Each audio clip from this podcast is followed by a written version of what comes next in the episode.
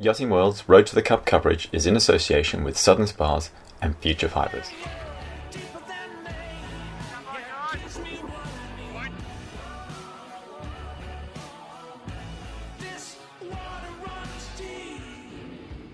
Hello, podcast listeners. I'm Mark Chisnell, and I'm here with Ben Ainslie, four-time Olympic champion, America's Cup winner, and team principal and skipper of Ineos Team UK, the British challenger for the 36th America's Cup.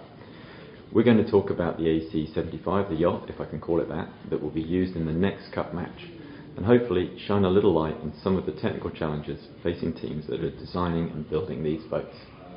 So, Ben, let's start with the basics. The rules that define the AC75 were developed by Team New Zealand after they won the Cup in Bermuda in 2017 and took it back to Auckland. What can you tell us about how the rule defines the fundamentals of the boat? Yeah, hi Chizzy. Well, the, you're right, the rule was primarily developed by Team New Zealand, I guess, and a little bit in conjunction with um, Luna, Luna, Rossa, or to the, the Italian challenger of, of record. And, uh, and the rule was published at the end of March uh, last year, so 20, 2018. And really, it's been a work in progress ever since then with revisions and interpretations as you, can imagine as it as it develops and people sort of miss things or come up with different ideas and, and concepts and how that can get implemented so uh, you know that from that process I think has, has been actually relatively cohesive um, as the America's Cup go and uh, so we've ended up with with the rule as it is currently stands which is the uh, you know, a monohull. It's uh, you know 20.7 meters long. With the bowsprit, you get up to 22.76 meters or 75 feet, and um, yeah, it's five meters in beam, and weighs uh, just over seven and a half tons with 11 crew. So those are the fundamental parameters of the boat, but it's a foiling boat. Can you tell us a little bit about how the boat foils? Yeah, so the boat lifts up out of the water foils on what we call T-foils, uh, so it's slightly different to uh, the foils that we had in, in the last America's Cup with the multihulls. So obviously you've got the two wings now on the T-foil, and that creates the lift, bringing the boat out of the water, and, and the one rudder with, with wings on it. Um, and the T-foils will be that'll be really interesting in terms of how you use those foils, e- each of the foil um, way you're trying to get lift on the foil. Um, lift drag coefficients and all that sort of sort of uh, those sort of challenges. All right, I don't want to get too deep into that now. We've got 16 okay. of these podcasts, right. uh, so we've got plenty of time to go into that into more detail. Um, one big change is the uh, the foil hydraulics are, are now powered by batteries um, rather than manpower. Um, that's mm. another big change. And the other one is the mast. Um, we've gone away from solid uh, solid wings. Is that right? Yeah. So with the mast now, it's a, it's a one design D section and and then a, a double skin mainsail around that, which is quite an interesting, innovative uh, design solution. Whereby you get more power created from the double skin mainsail.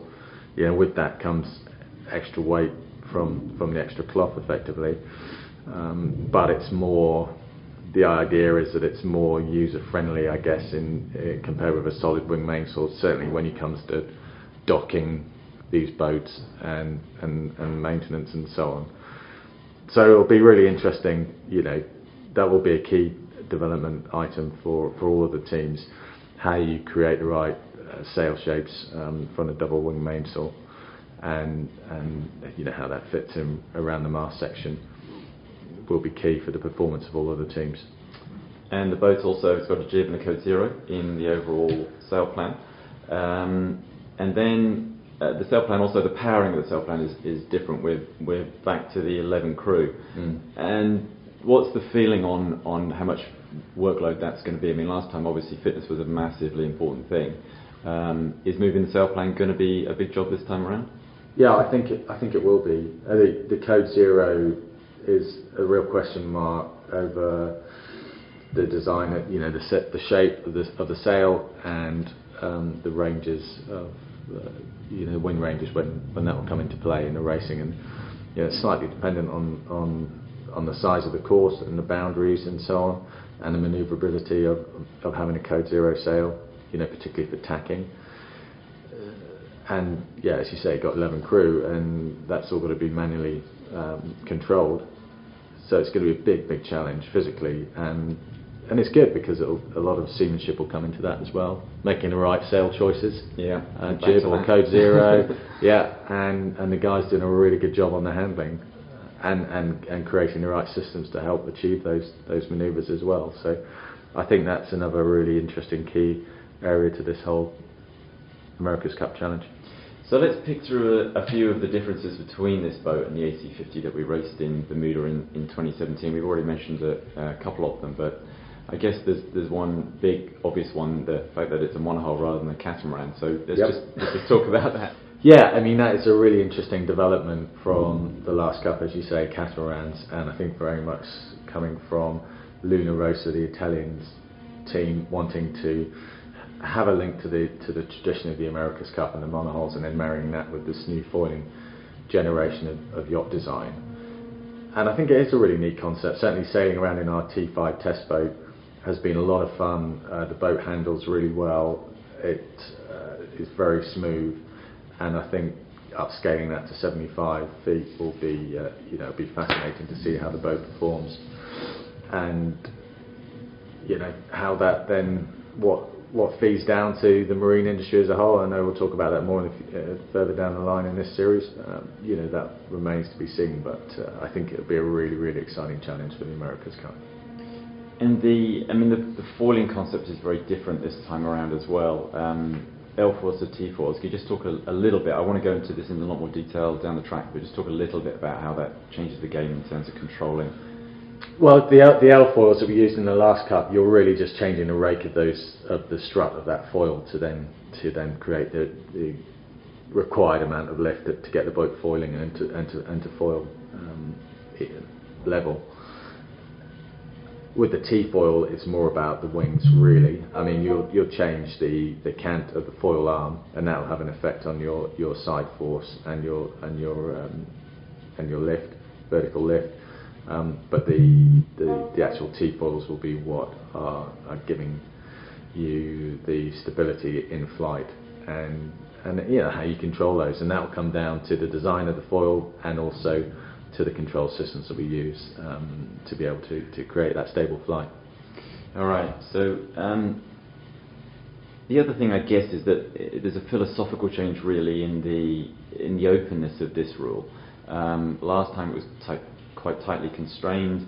Uh, this time around, it's really a much more open design space. Yeah, it's it's it's interesting.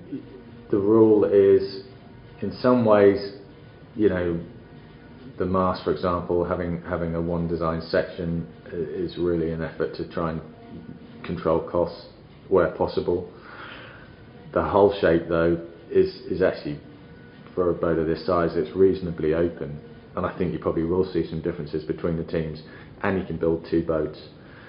So that then creates, you know, quite a, a well a big design challenge. a lot of a lot of design work going into that, a lot of simulation, and the necessity to build two boats. So it's you know it's in a way there's some contradictions there. You have a supplied component and a supplied mast, or not supplied, but one design section shape. But then other areas where it is open and there's a lot of cost and, and development involved with that. For the America's Cup purists, I think that's that's a fascinating challenge, and people want to see the design. And a little bit like in Formula One, you want to see those differences between the teams.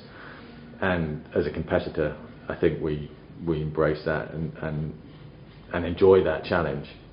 Um, from a, I guess with my sort of team principal hat on, I'm looking at the costs and the budgets for the campaigns, and you know it does make it incredibly expensive. And yeah, but th- those are the rules. That's what we're up against for um, AC36. Um, what happens in the future, what happens with this class of boat, you know, remains to be seen. So just picking up on that then on this idea of, uh, of a bigger design challenge this time around than last time, um, what do you think the key design challenges will be uh, for AC36? Well, I, I think it's it's very clear that one of the main areas will be the the hydrodynamics of foil design, uh, you know, as it was in, in the last America's Cup. I mean, that's going to be absolutely critical.